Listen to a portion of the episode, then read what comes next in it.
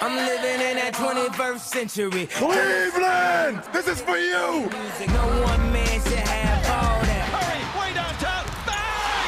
Bang! Doncic wins the game at the buzzer. James Harden, a flamethrower. McGrady che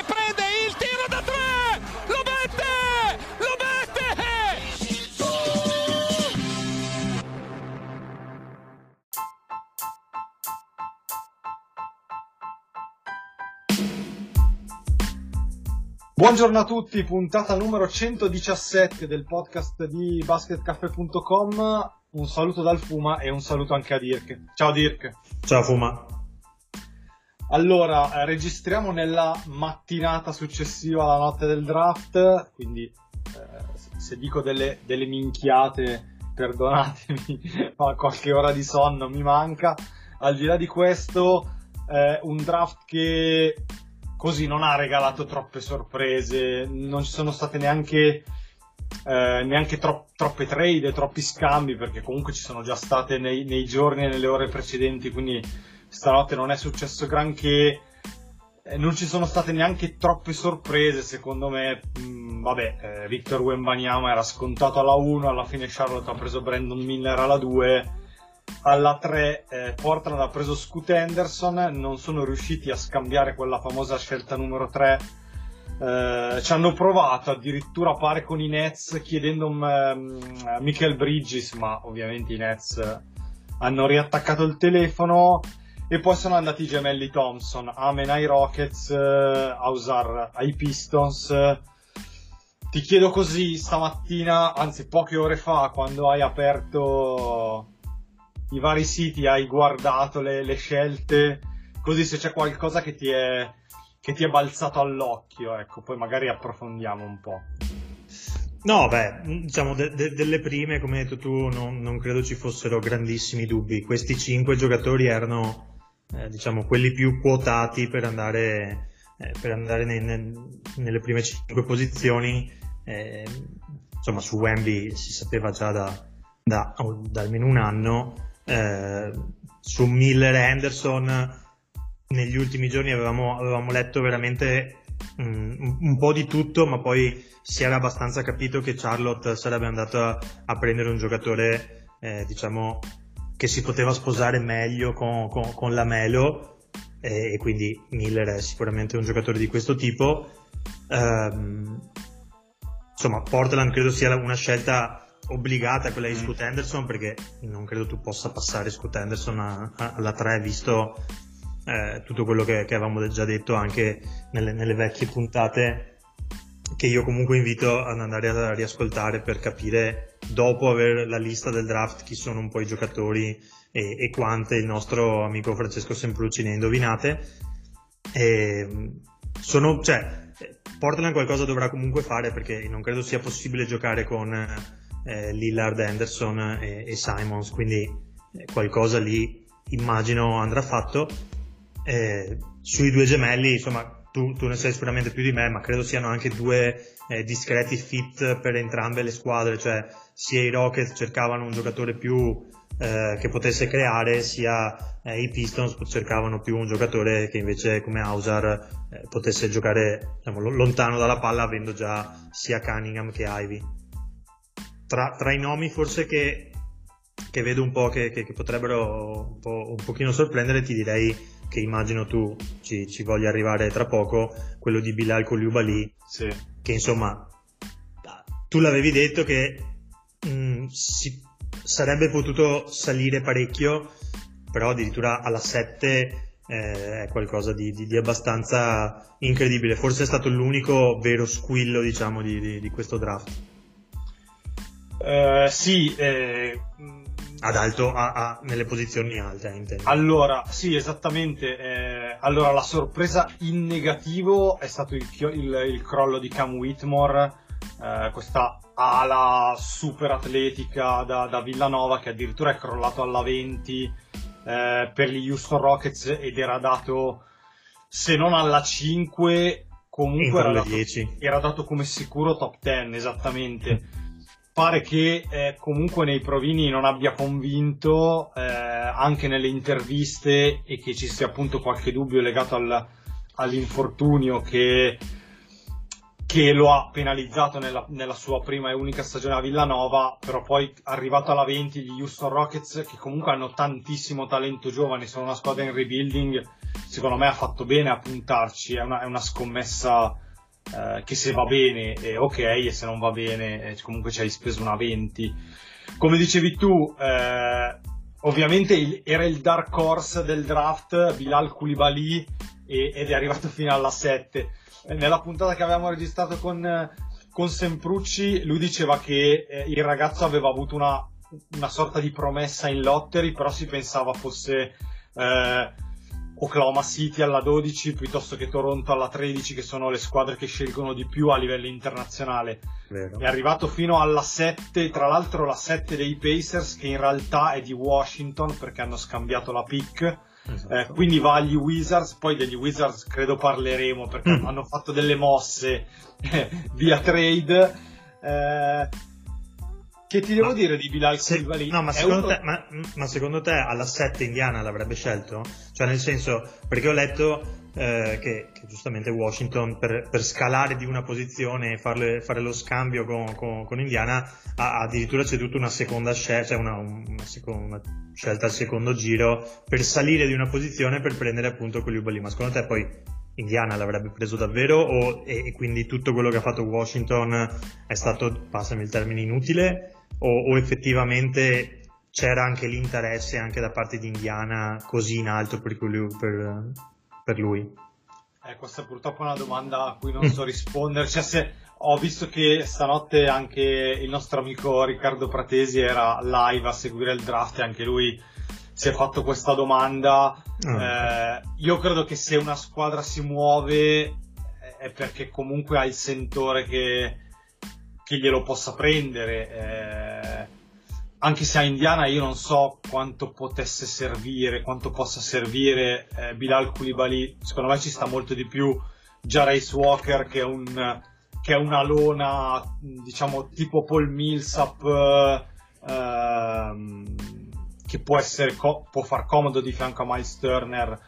Eh, invece Bilal Koulibaly, dicevo, è un giocatore che ha giocato con Victor Wembanyama nei Metropolitans quest'anno. Il problema è che fino a dicembre-gennaio giocava con la squadra Espoirs, con eh, la squadra Under 18 praticamente, e, ed era considerato una top 10 ma del draft 2024.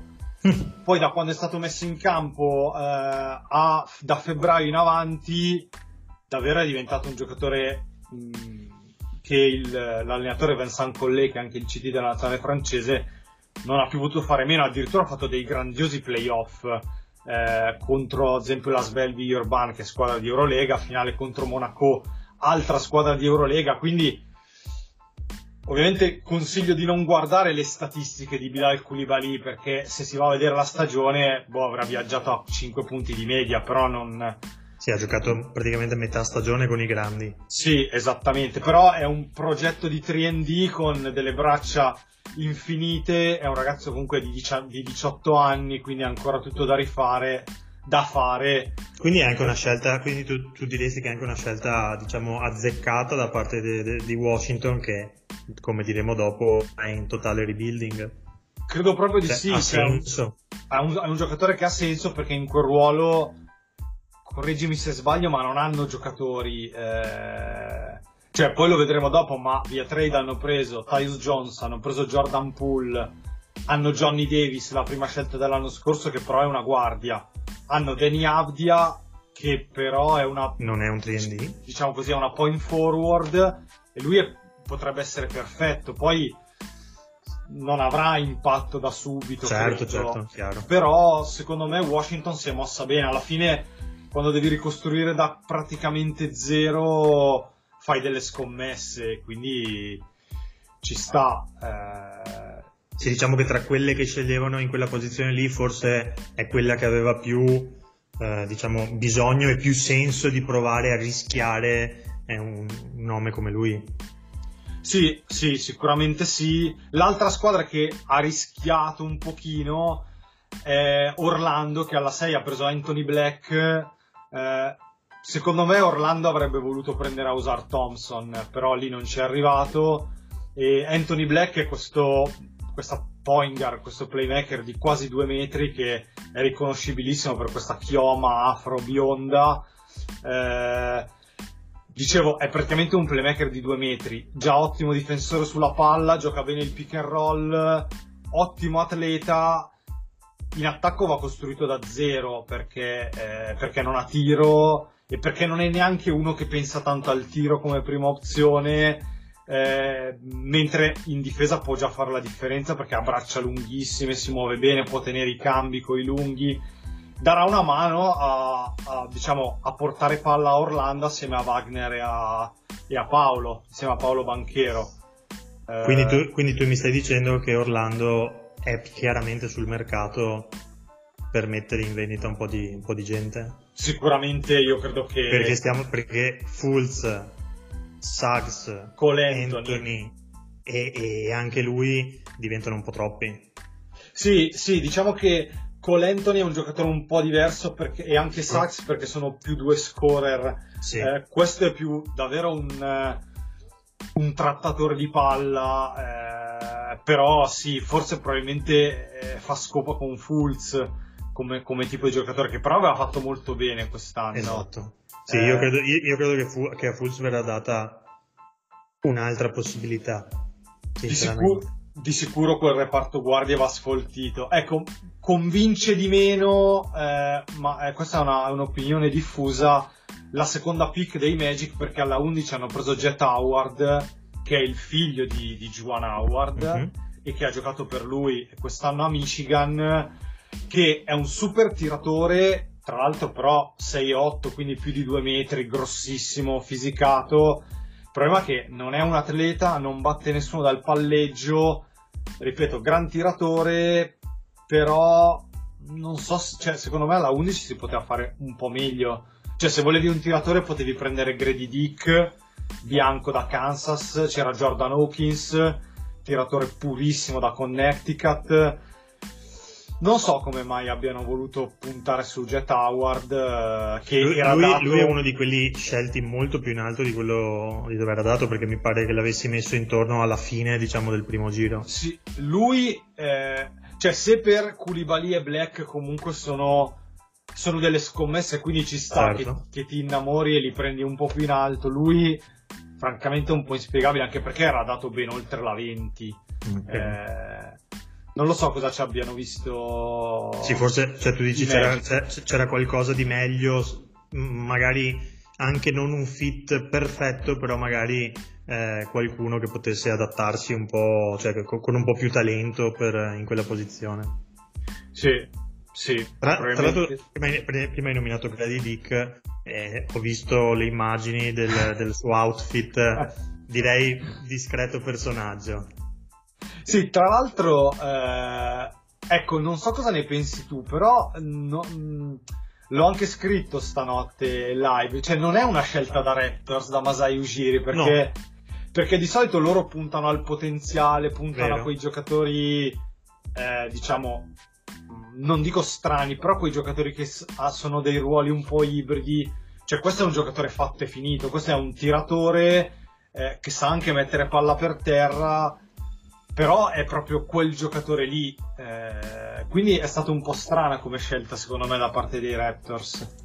Sì, in effetti loro eh, o, o, diciamo si, si, sono un pochino preparati il terreno eh, per cedere Gary Trent Jr., che sappiamo che era sul mercato ancora eh, a febbraio e credo tornerà sul mercato eh, anche adesso. E quindi diciamo hanno, sono andati a prendere uno, un, un giocatore un pochino più eh, di, di, sostanza e meno progetto. Perché sai alla fine l'abbiamo sempre detto Toronto eh, ha suon di progetti progetti progetti però alla fine sta facendo fatica perché eh, non riesce poi a, mai ad avere qualcosa. Potrebbe essere diciamo che l'idea magari potrebbe essere questa qui Ugiri ha detto per una volta cerchiamo di badare un pochino più al sodo o, o anche il nuovo allenatore magari gli ha fatto capire nel senso belli tutti questi progetti però magari eh, prendiamo qualcuno di pronto. Eh, altri giocatori interessanti se così possiamo Beh, tu, dire? tu, tu, prima mi dicevi la scelta de, degli hit. Sì la scelta degli e... hit eh, diciamo che in ordine, eh, allora la 17 i Lakers hanno Eh, preso, arrivavo. hanno preso Jalen Hood Scifino, eh, che al di là del nome eh, è, una, è una point guard di, di quasi due metri, ha giocato a Indiana, altro giocatore abbastanza pronto, braccia lunghe, buon tiro dal mid range, è uno che ai Lakers potrebbe contribuire da subito. Ah, ecco. Eh, Eh, ed, è, ed è chiaro che i Lakers cercavano un giocatore del genere. Sì, eh, allora tanti mock alla 17 davano Jordan Hawkins che invece è un tiratore, fai conto un Ray Allen con le dovute, le dovute ovviamente un, un Malik Sì, sì, sì, sì, cioè per, comunque per uno, restare in zona Lakers. diciamo. esatto, uno che si muove e tira in catch and shoot.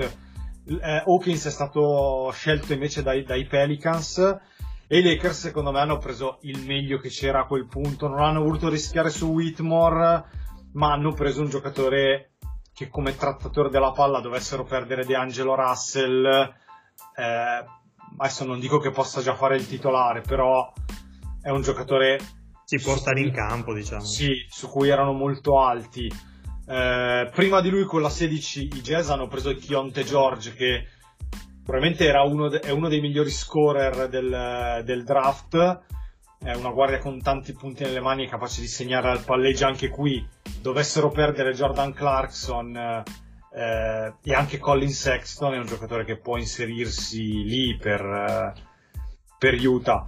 Eh, dicevo la 18 e la 19 Miami e Golden State Miami ha preso Jaime Akes che è questo giocatore con look da pirata di origini messicane da UCLA questo è un giocatore che sa fare canestro in ogni modo non è un grande atleta non è un giocatore con potenziale però è un lottatore mh, è un leader carismatico ha fatto 4 anni al college quindi direi che è uno pronto subito per, per light culture sostanzialmente, quindi, quindi buono e invece per gli Warriors hanno preso Brandon Pojemski che è una guardia mancina da Santa Clara, eh, quindi loro l'avranno anche visto perché ci giocava lì vicino al college e potrebbe sostituire eh, Dante Di Vincenzo teoricamente nello scacchiere, giocatore meno esplosivo, meno atletico di Dante, però con un tiro molto più puro, gran tocco, eh, quindi potrebbe inserirsi lì. Cioè, poi, poi ne parleremo dopo con i Warriors, però anche questa scelta va proprio in questa chiave di prendere un giocatore plug and play che metti subito dentro. Quindi... Sì, diciamo che, diciamo che mi pare di capire che eh, le franchigie sono andate, come dicevi prima, non, non ci sono state grandi sorprese perché le franchigie sono andate molto su quello che cercavano, cioè Sì. eh, ho, ho bisogno di quel giocatore, sono una franchigia che eh, vuole provare a mettersi eh, in grado di vincere subito, prendo un giocatore pronto, sono una franchigia che guardo più al futuro e dico tanto al momento sono eh, in rebuilding, prendo anche un giocatore, diciamo, progetto barra eh, giocatore da costruire. Mi sembra, mi sembra che sia stato abbastanza lineare, almeno, almeno diciamo, tutte le prime scelte sono state, sono state abbastanza lineari. Sì, ti chiudo sul draft con, con un paio di altri nomi. Allora, Dallas ha provato in tutti i modi a cedere la 10. eh, alla fine l'ha ceduta, ma non per un giocatore pronto, ha semplicemente scambiato la pick con Oklahoma City. Quindi Oklahoma City alla 10 ha scelto Keson Wallace, questa- questo playmaker da Kentucky. Attenzione perché questo allora, i vari, i vari specialisti come comparison dicono che possa diventare un Drew Holiday come tipo di Mm. giocatore. Cioè, questo è già un ottimo difensore, in attacco è ancora un po' limitato e non è un grande atleta, però questo è uno che può cambiare una squadra con, con la difesa. E quindi, se pensiamo che questo potrebbe giocare al fianco di Shea Gilgius Alexander e Jalen Williams, secondo me Oklahoma City si è mossa bene. E dalla scuola 12 prende Derek Lively da Duke, che è il, l'unico altro lungo L'unico vero del lungo, a parte, esatto. a parte Wembanyama. Mm. Cioè, questo è tipo 2,17. Immaginate una sorta di Tyson Chandler, ecco, più o meno. Braccia lunghissime, stoppa qualsiasi cosa, schiaccia, si muove bene sui cambi difensivi. Nei workout ha fatto vedere anche qualcosa col tiro da tre punti, però non credo che all'inizio a Dallas eh, tirare da tre, però se lo immaginiamo magari nel pick roll con Luca, eventualmente con Kyrie, un giocatore che sprinta al ferro e che Beh, fa loro- la rim protector. Loro, loro cercavano assolutamente quel Esatto. tipo di giocatore lì, mi pare. Tra, Sì. tra l'altro, tra l'altro nella, nella trade per arrivare a- alla scelta sono, ehm, sono riusciti anche a scaricare il contratto di Davis di Davis Bertans, bravo, che, esatto. che era- che- che mi sembra fosse un discreto problema per loro, cosa che invece non è per, per Oklahoma City, che l'ha assorbito senza problemi. Io mh, su Oklahoma City eh, l'unico dubbio che un pochino ho è che forse non è che siano diventati un po' troppi, cioè Gilgius Alexander, eh, c'è Dort, eh, c'è, c'è Giddy, eh, c'è Williams, eh, c'è Treyman, adesso c'è anche lui. Non è che siano un, un po' troppi Sì. per, eh, diciamo, tu, tra l'altro tre quarti di quelli che ti, ho, che ti ho detto sono quasi meglio in difesa che in attacco, a parte Giddy, diciamo.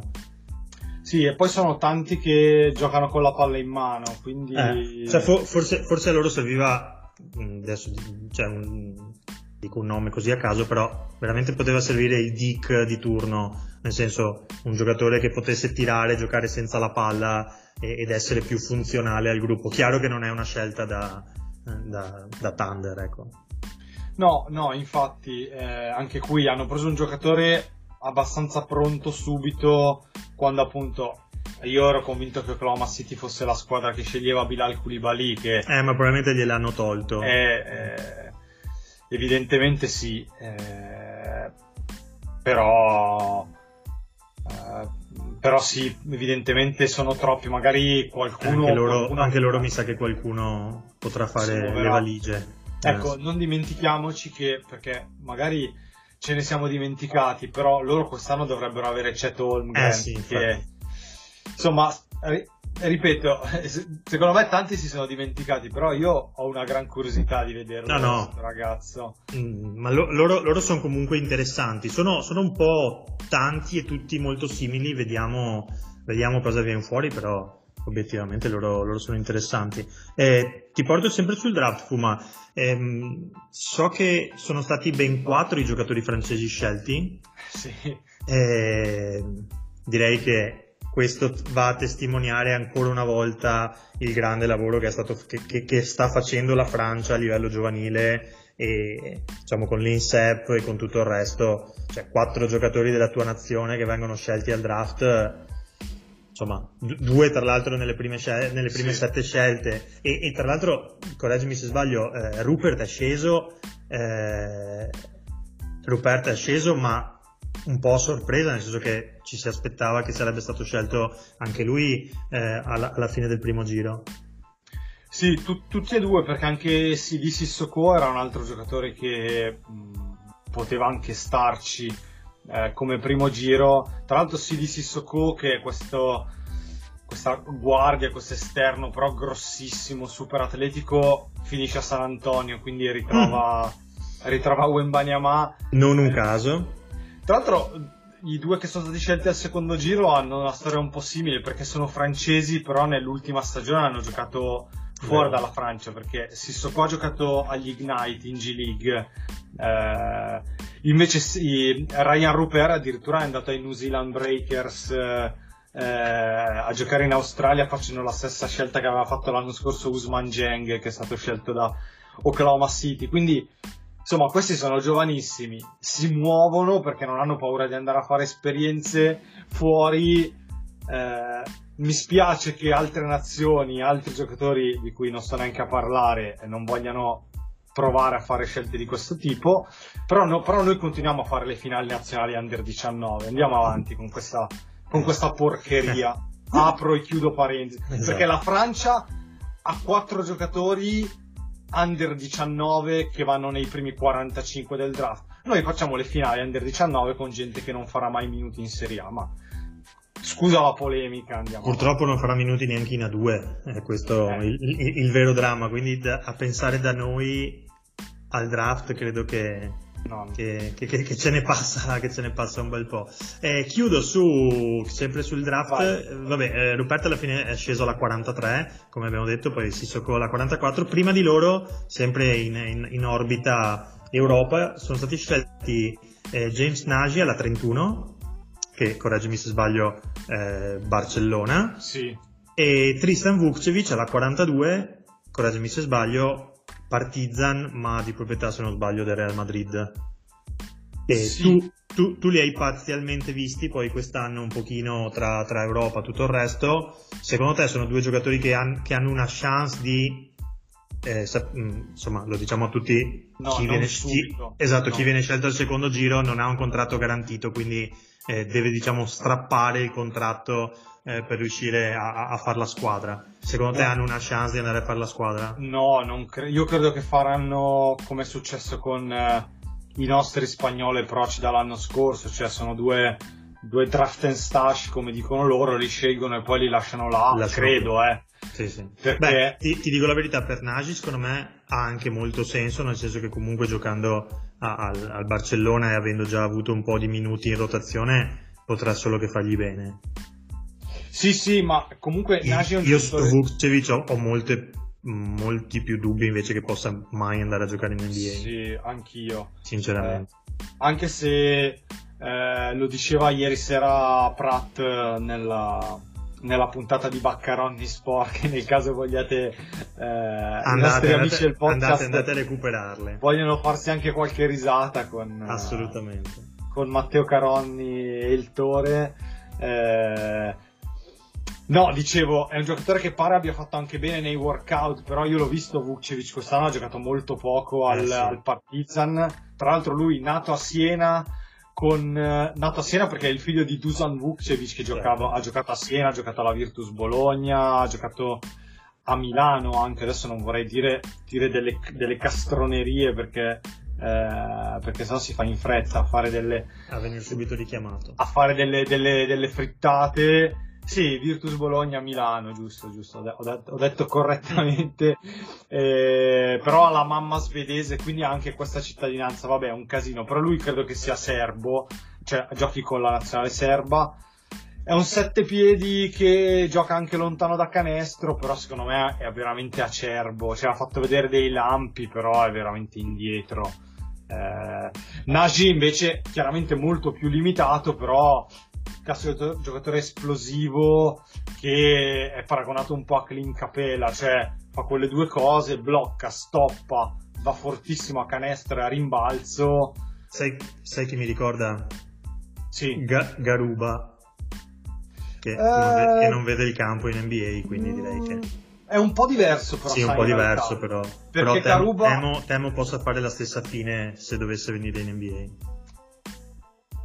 Sai che non so, nel senso che que- Garuba è un giocatore meno atletico, molto più intelligente e forse è per quello che è un po' penalizzato in una squadra che come Houston che purtroppo no, non che non abbia giocatori intelligenti, però gioca No, no, poco ma di- puoi dirlo tranquillo. No, poi- però è un- è una squadra che gioca poco di letture, è una squadra che gioca molto a pallacanestro improvvisata con, con Kevin Porter e con Jalen Green. Secondo me Garuba in, una- in un contesto più strutturato, ce l'abbiamo visto comunque sia al Real Madrid No, no, vero, vero. che con la nazionale spagnola ha sempre fatto molto bene. Nagy invece è un giocatore molto più selvaggio ancora, cioè proprio quel giocatore che va tutto sulla potenza, sull'atletismo, che magari cioè, in NBA potrebbe avere più impatto da subito se dovesse andare, eh, però non credo andrà. No, no, no, no, a- anch'io sinceramente penso che, che- che non ci andrà. Cosa dici? Chiudiamo sul, eh, sul draft, Ci a sta. meno che non hai altre... No, io le mie curiosità me le sono tolte, insomma, ho sfruttato le tue conoscenze e l'aver eh, e, e il tuo essere stato sveglio fino alla fine, eh, stoico per tutta la notte.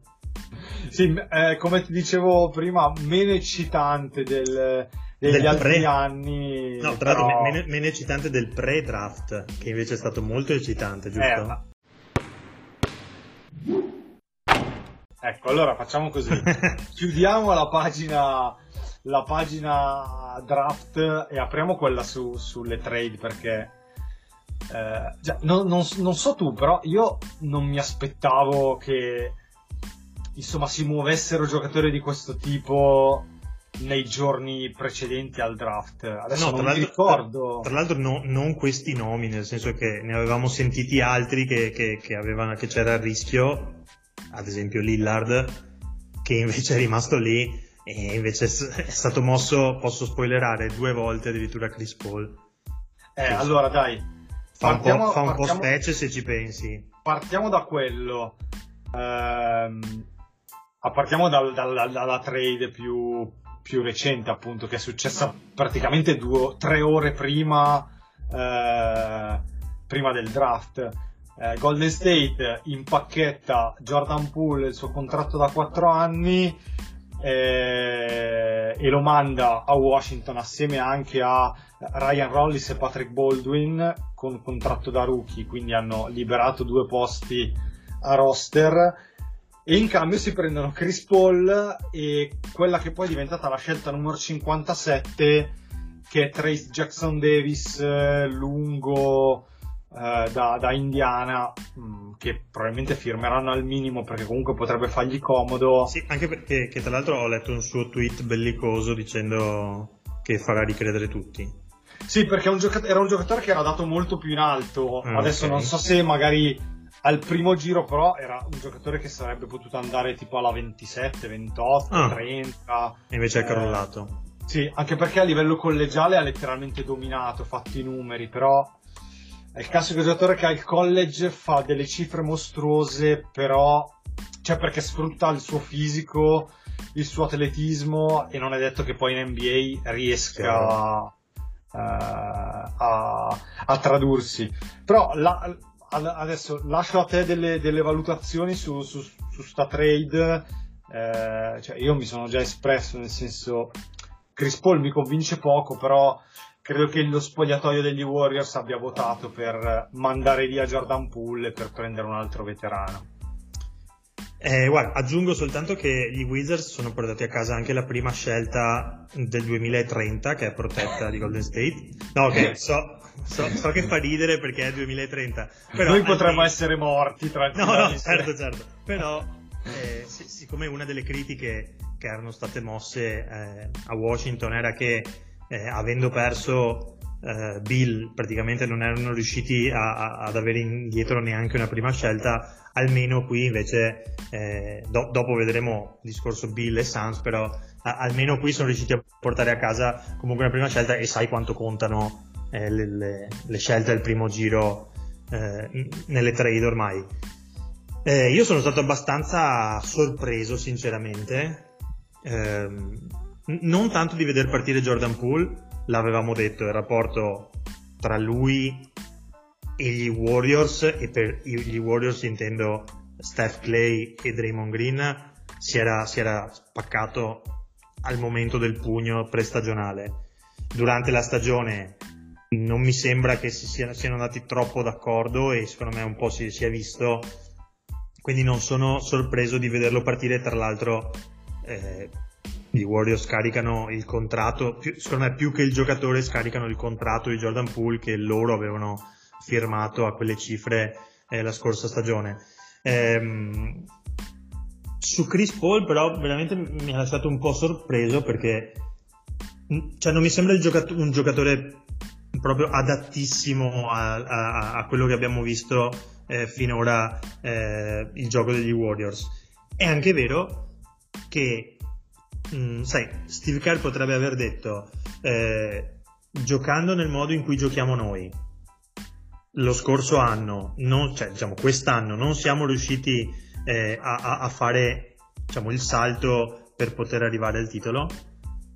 Eh, l'unico modo per trattenere Draymond Green è quello di mandar via Jordan Poole e l'unico modo per riprovarci l'anno prossimo è quello di prendere un altro veterano, un altro giocatore che possa dare il suo contributo per una stagione, perché alla fine, lo ricordiamo, Chris Paul ha un contratto parzialmente garantito quest'anno, ma insomma credo che Golden State lo terrà, e, per, e, e non garantito eh, alla prossima stagione. Quindi se la prossima estate le cose dovessero andare male, Golden State può eh, scari- cioè, no, no, non, eh, no, non, esercitare l'opzione, non far valere il contratto di Chris Paul e liberare tutto lo spazio salariale. quindi potrebbe anche starci l'idea di prendere un giocatore che gioca in maniera un po' diversa per avere anche delle alternative eh, di gioco eh, da mettere in campo anche per non diciamo far strafa- dover far strafare ogni partita a Steph Curry che mi sembra eh, l'obiettivo principale ma anch'io sono cioè an- anche a me i dubbi che riguardo i dubbi che ho riguardano cioè riguardano proprio il, il fit perché poi se ci pensi eh, cioè Chris Paul è un giocatore che eh, a cui piace comunque giocare a ritmo basso eh, camminare eh, mentre gli Warriors sono una squadra che tradizionalmente gioca a ritmo altissimo. Eh, cioè è intrigante. Io credo che se comunque hanno fatto questa operazione è perché eh, ci sia eh, un'idea dietro di, di, Steve Kerr che ha parlato con, con Green, con, con, Curry, cioè è tutta una, un, una, una cosa come hai detto tu giustamente, proviamoci per un anno e poi vediamo, cioè male che vada è una, è una mossa a rischio zero perché eh, cioè, a me dispiace per Poole perché io confesso che a me piaceva a me piace Jordan Poole come tipo di giocatore eh, era l'unico che a parte Steph era in grado di creare dal palleggio di battere l'uomo e poi non lo so, nonostante ho letto in giro delle cose negative su di lui, comunque è un giocatore che a tanti non piace. Secondo me era un giocatore da cui potevi ripartire per il futuro, però capisco anche che finché c'è Steph tu non eh, puoi, sì. eh, non puoi eh, fare un discorso di rebuilding. Quindi finché hai Steph devi giocare per l'anello e anche perché ricordiamoci che sta squadra a Joe Lecob il proprietario costa mezzo, mezzo miliardo di dollari in, in, lux, in, luxury tax quindi cioè alla fine se uno ci ragiona lucidamente è una mossa corretta come hai detto anche tu anche a livello salariale soprattutto a livello salariale ho qualche dubbio a livello di, di fit tecnico però oh, eh, cioè alla fine mi fido più di, di, Kerr, eh, di Curry e di Green rispetto eh, sì. alle, alle, mie sensazioni, cioè mi, fido di, mi, fido di, loro. Eh, sono invece molto curioso di Pula Washington, perché secondo me Pula Washington con la palla in mano l'anno prossimo potrebbe far divertire. Sì, chiudo sul discorso, sul discorso Warriors, eh, mm, sono assolutamente d'accordo con quello che hai detto, cioè finché c'è il gruppo formato da Steph, Clay e Draymond Green, che diciamo è, era, era, era, ed è l'obiettivo principale della franchigia, cioè di firmarlo, devi, devi provarci e, e, lo sappiamo che in NBA funziona così, se, se, hai un core del genere ci provi e cerchi di prendere dei veterani perché con i giovani Golden State ci ha provato se ci pensi, con i Wiseman, con i Kuminga, eh, provando a buttarli dentro così, con i pool. Mm, quest'anno non ci sono riusciti, tutto si era rotto e quindi andava, andava cambiato, qualcosa andava cambiato. E poi insomma, adesso Chris Paul, mh, mm, vero che è un giocatore che ha sempre degli infortuni nel momento chiave, però è anche un giocatore che non è che l'anno scorso abbia fatto schifo o, o, o, o non sappia giocare, ecco, tra l'altro è anche un giocatore che si adatta bene a, a sistemi di gioco differenti, con, con compagni differenti, quindi ti dico, non ho grandissimi dubbi sul fatto che lui possa adattarsi a, a, al gioco degli Warriors. Così come non ho grossi dubbi sul fatto che gli Warriors possano cambiare un pochino il loro modo di attaccare quando c'è Chris Paul, che non sarei stupito di vedere partire dalla panchina come sesto uomo e, e, e giocare magari qualche pick and roll in più o qualche situazione più strutturata quando c'è in campo lui.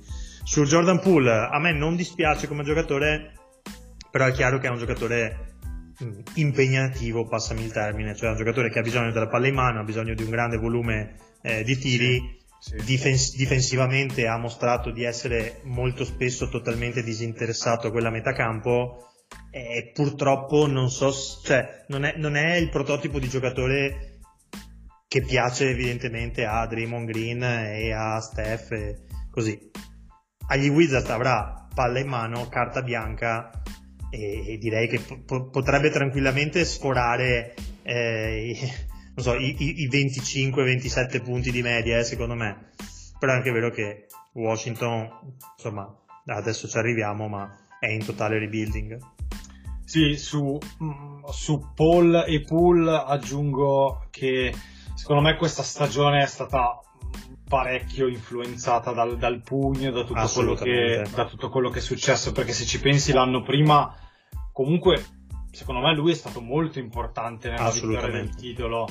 Eh, poi è chiaro che con anche quel nuovo contratto cambia anche un po' lo status, probabilmente lui anche per il tipo di ragazzo che è, evidentemente anche come atteggiamento ha un po' ecceduto in una, in una squadra dove, dove, chiaramente i leader sono altri, evidentemente qualche atteggiamento da stella non è piaciuta dentro lo spogliatoio che ricordiamo, eh, quello è uno spogliatoio in cui comandano quei tre e addirittura anche Kevin Durant se n'è andato perché comunque eh sì. lì dentro non può, cioè comandano quelli là e io dico giustamente perché eh beh, certo.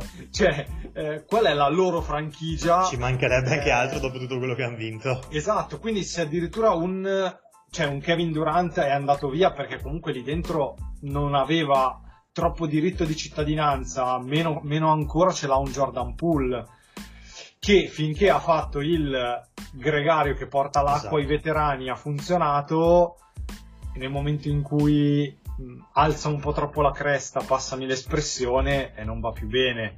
Sì, tra eh, l'altro come, come, ti dicevo prima, io sono molto più convinto che gli Warriors abbiano ceduto il contratto di certo. Jordan Poole e non Jordan Poole giocatore in campo, che secondo me Hacker non faceva così schifo, come hai detto tu, l'unico altro creatore eh, con la palla in mano. Hanno ceduto il suo contratto che era obiettivamente pesante e con le nuove regole salariali che, che, che, vanno, che entreranno in vigore alla fine eh, di questo mese o del prossimo, se non sbaglio, diciamo col nuovo anno, eh, sarebbero andati a pesare ancora di più sul discorso che facevi tu prima, cioè che la franchigia paga già una luxury tax enorme e con il contratto di, di Jordan Poole aggiungici anche quello di Draymond Green che dovrà entrare quando verrà rifirmato, perché io insomma do abbastanza per scontato sì. che Draymond Green verrà rifirmato eh, andavano a rischiare di superare quel, quei due nuovi tetti che sono stati inseriti che mettono delle limitazioni eh, sul, sulla possibilità di usare la mid-level exception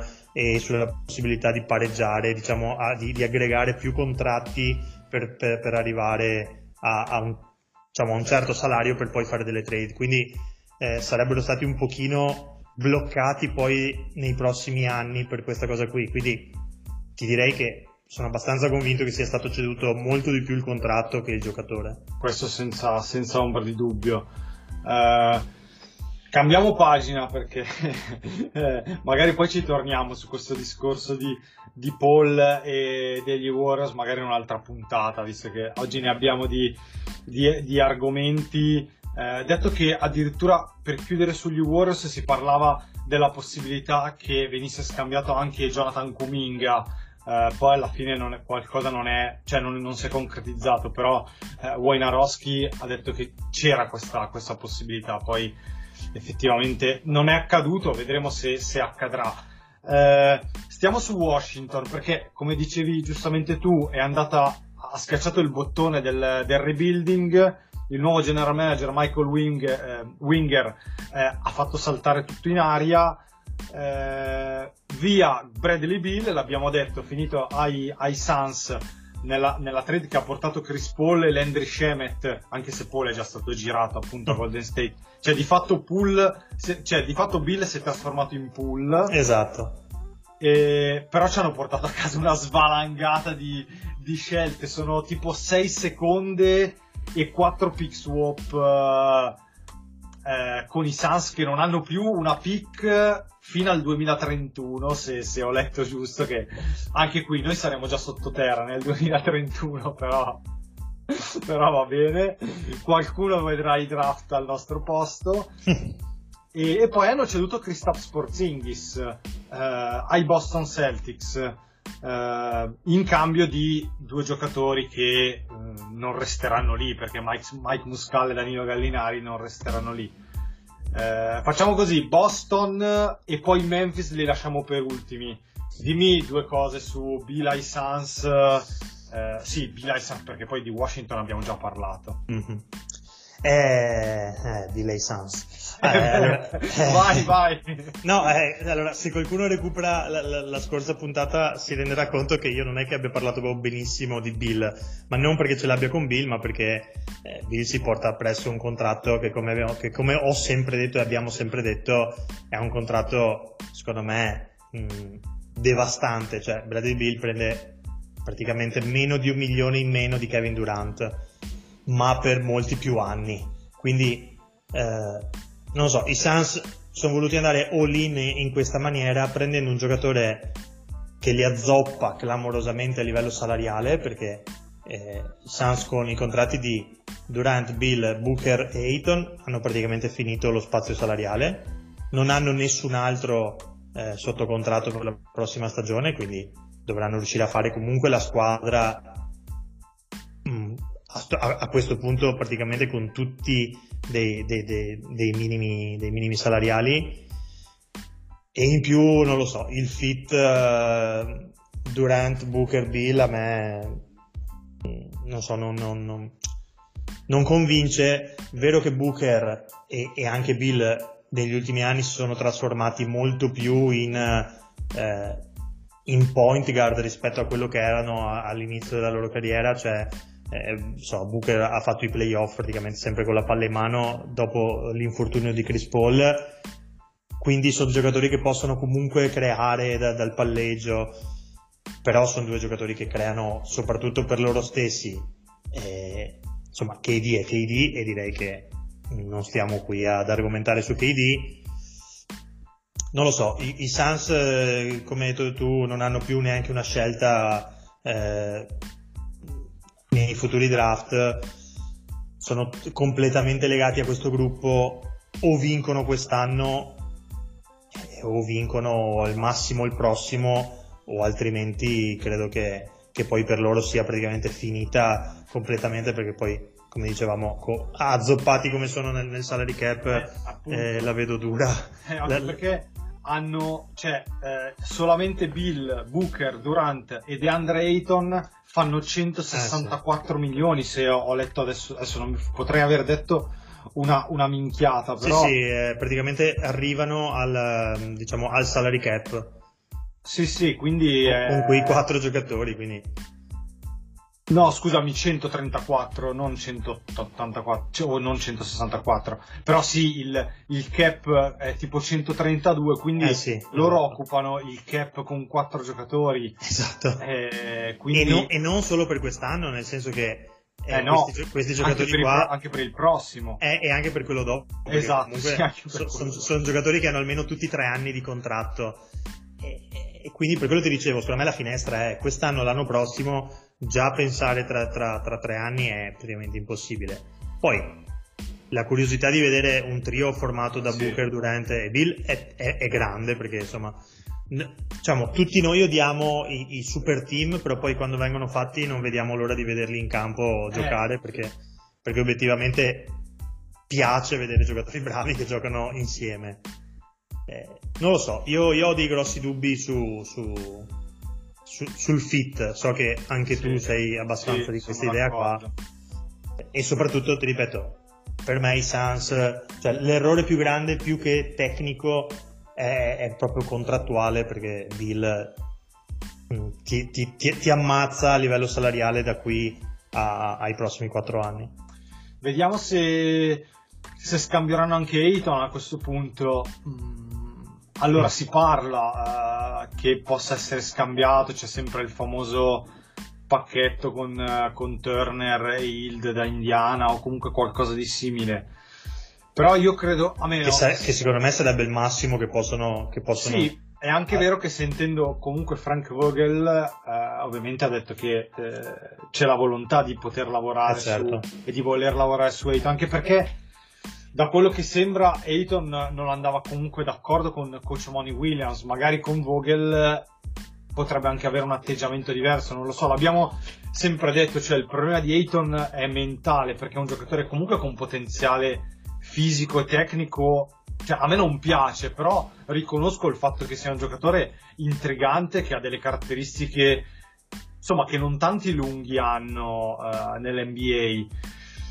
No, Però, bisogna, ecco, bisogna anche capire se riuscirà a ritagliarsi eh, il fatto di essere il quarto violino in, in questa squadra, perché chiaramente con questi tre eh, diventa per forza di cosa il, il quarto violino.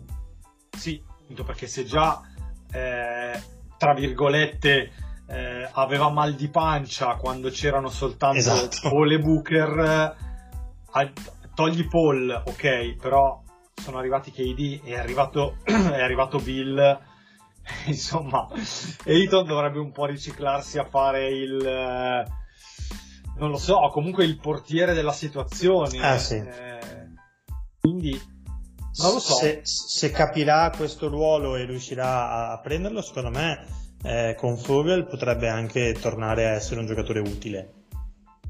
Non lo so. Eh, direi che chiudiamo. eh, chiudiamo con i Boston Celtics perché eh, è l'altra squadra che si è mossa e ha cambiato. Direi parecchio perché sembra poco, però eh, Eh no. di fatto il prendere Porzingis e soprattutto il cedere Marcus Smart che è andato a Memphis secondo me secondo noi perché Gran tu la presa. pensi uguale è una gran presa per i Grizzlies che non solo prendono un giocatore che può rimpiazzare già Morant per le 25 gare in cui è sospeso però è un giocatore che può dare un imprinting forte nello spogliatoio Eh sì, Quella mentalità che veterano. forse mancava. sì, è un veterano. Certo, perdono Tyus Jones, che non l'abbiamo menzionato, finisce a Washington, però ecco, Marcus Smart secondo me ti dà un upgrade eh, Assolutamente. incredibile. Non so, non so come la vedi tu, però secondo me Porzingis è un giocatore, ma è un'altra mossa un po' alla Chris Paul a rischio quasi zero, perché di fatto ha un anno di contratto, però mi sembra evidente che Boston abbia rinunciato. Prima ha provato a cedere Brogdon e non c'è riuscita. Però cedere Smart vuol dire che qualcosa si è rotto in quello spogliatoio e che Smart palesemente non andava più d'accordo, non tanto con i compagni, ma quanto con Mazzulla e con Brad Stevens, Brad Stevens, scusa, che insomma ha anche sempre criticato anche pubblicamente. Insomma, Smart non è uno che le manda a dire e forse Boston eh, sapeva che per provare a cambiare qualcosa doveva mandare via un giocatore che è tanto condizionante in quello spogliatoio lì. Eh, allora, parto, parto su Smart. Mm, concordo con quanto hai detto, cioè per Memphis è una presa di assolutissimo valore perché comunque porta difesa, porta fisicità, porta mentalità, che, era una, che è una cosa che abbiamo visto è, è parecchio mancata a- durante, durante i playoff, sia l'anno scorso che quest'anno ai Grizzlies. Ehm, qualcosa che non andava più benissimo eh, sicuramente c'era eh, a Boston perché altrimenti come hai detto tu non ti privi di un giocatore che è pas- cioè se, se non l'anima della squadra comunque il, il- volto che tutti i tifosi mh, vedevano e volevano diciamo sempre Ehm, quindi sicuramente qualcosa mh, non funzionava. Eh, dall'altra parte io penso che, che Boston abbia fatto una trade super, nel senso che se ci pensi eh, ha perso, eh, vabbè, ok, Smart, poi ha perso eh, Gallinari e Muscala che mh, non erano due, erano due giocatori eh, praticamente nulli e sono riusciti ad avere in cambio Porzingis che come hai detto tu, essendo, avendo fatto eh, opt-in su- sull'ultimo anno di contratto, avrà quest'anno di contratto a 36 milioni e poi sarà free agent, quindi eh, i Celtics potranno decidere in base a come andrà se rinnovarlo oppure no. E poi si sono presi comunque due scelte al draft eh, da, da- da Memphis, quindi due prime scelte. Quindi insomma, Porzingis e due prime scelte in cambio di Smart, secondo me mm, mm, non è proprio una brutta trade, ecco. Eh, Porzingis ci lascia sempre dei dubbi e, e credo che valga anche per te, nel senso che è un giocatore che ci ha sempre lasciato dei dubbi fin da quando è arrivato, eh, però non è un giocatore scarso ed è un giocatore comunque che dà un- una dimensione fisica eh, molto importante a, a Boston. E, tra l'altro aver ceduto Smart significa che, che- che ne abbiamo parlato io e te ieri, che i Celtics aff- si affideranno a White e poi molto probabilmente faranno affidamento su Brogdon se Brogdon dovesse stare bene perché abbiamo visto che eh, avrebbe dei, dei problemi di, di, diciamo, fisici abbastanza gravi che hanno fatto saltare la trade. Quindi diciamo hanno perso Smart ma avevano già in casa qualcosa per sostituirlo e, e l'aggiunta di Porzingis invece va a riempire un vuoto che, che, che, che si era abbastanza palesato anche nella scorsa stagione. Sì, sì, sì, sono, sono d'accordo. Eh, allora aggiungo su Porzingis che è vero che la scorsa stagione, l'ultima stagione, ha fatto i migliori numeri della carriera. Eh, secondo me ha fatto un'ottima stagione proprio anche a livello cioè, di impatto visivo. Cioè, se guardavi le partite di, di Washington, comunque ti dava l'impressione che lui fosse davvero a suo agio e fosse, stesse bene. È vero che quei numeri li ha fatti a Washington, a Boston avrà un ruolo chiaramente diverso. Però mi sembra che Boston con Joe Mazzulla abbia preso una direzione diversa proprio a livello di gioco.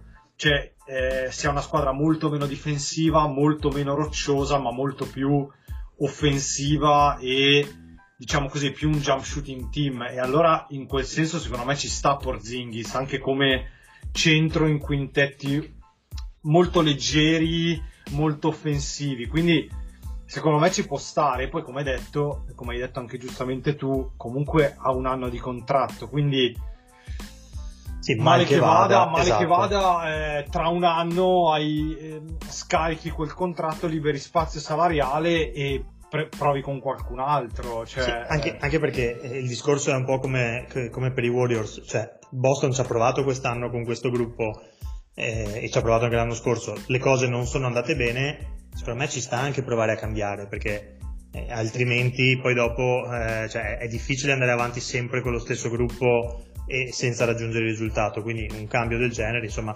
avendo, avendo preservato comunque il Tatum e il Brown di turno. Sì, sì, come, come ho detto prima, eh, cioè Boston secondo me aveva bisogno di una, di una rottura proprio forte a livello di spogliatoio. Esatto. E se vuoi provare a cambiare qualcosa, eh, io sono onesto, l'avevo già detto in un altro podcast, secondo me bisognava, bisognerebbe separare Brown e Tatum. Ma capisco che Stevens non si voglia prendere questo rischio di privarsi di, di Jalen Brown anche, anche, perché non so cosa sia arrivato in cambio di Jalen Brown. Guarda, a parte, a parte, che leggo ora questo, questo tweet eh, che pare che gli Warriors abbiano provato a mandare eh, Pool a Boston in cambio di Marcus Smart prima di prendere, prima di prendere Chris Paul.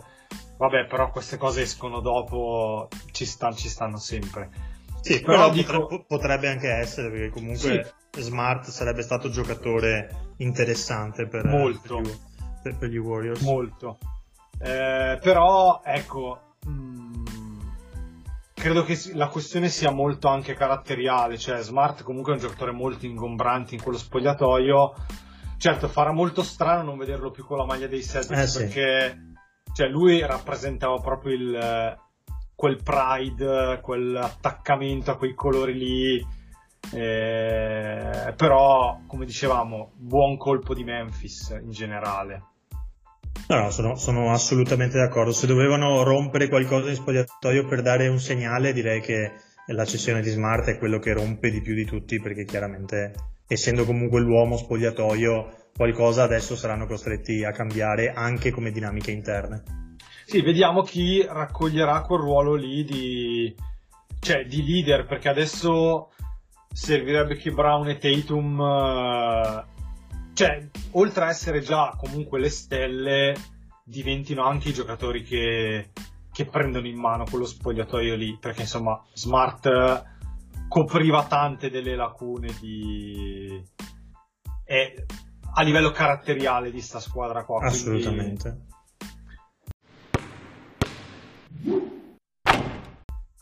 Beh, direi che non lo so se non, se non, c'è altro da aggiungere. Abbiamo buttato lì oggi una grigliatona perché magari, magari la prossima settimana, in vista anche della free agency, rifacciamo un po' il punto su quello che è successo. Eh, beh, Dirk, a questo punto grazie e speriamo di aver eh, insomma spiegato a chi ci ascolta un po' al meglio tutto quello che è successo ed è successo tantissimo negli Eh, ultimi sì. giorni. Sì, grazie a te Fuma e direi di sì che insomma tra, tra draft, eh, trade, eh, voci di trade e insomma tutto quello, tutto quello che è successo e quello che succederà secondo me perché qualcosa ancora bolle in pentola, eh, come abbiamo detto, eh, ci sarà ancora da divertirsi ma insomma lo sappiamo che l'NBA anche, anche quando non si gioca eh, ci fa divertire.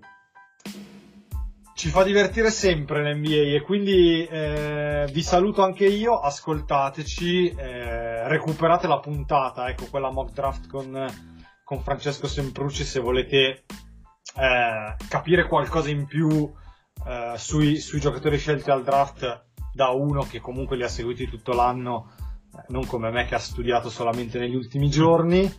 E niente, ci risentiamo la prossima settimana. Ciao a tutti!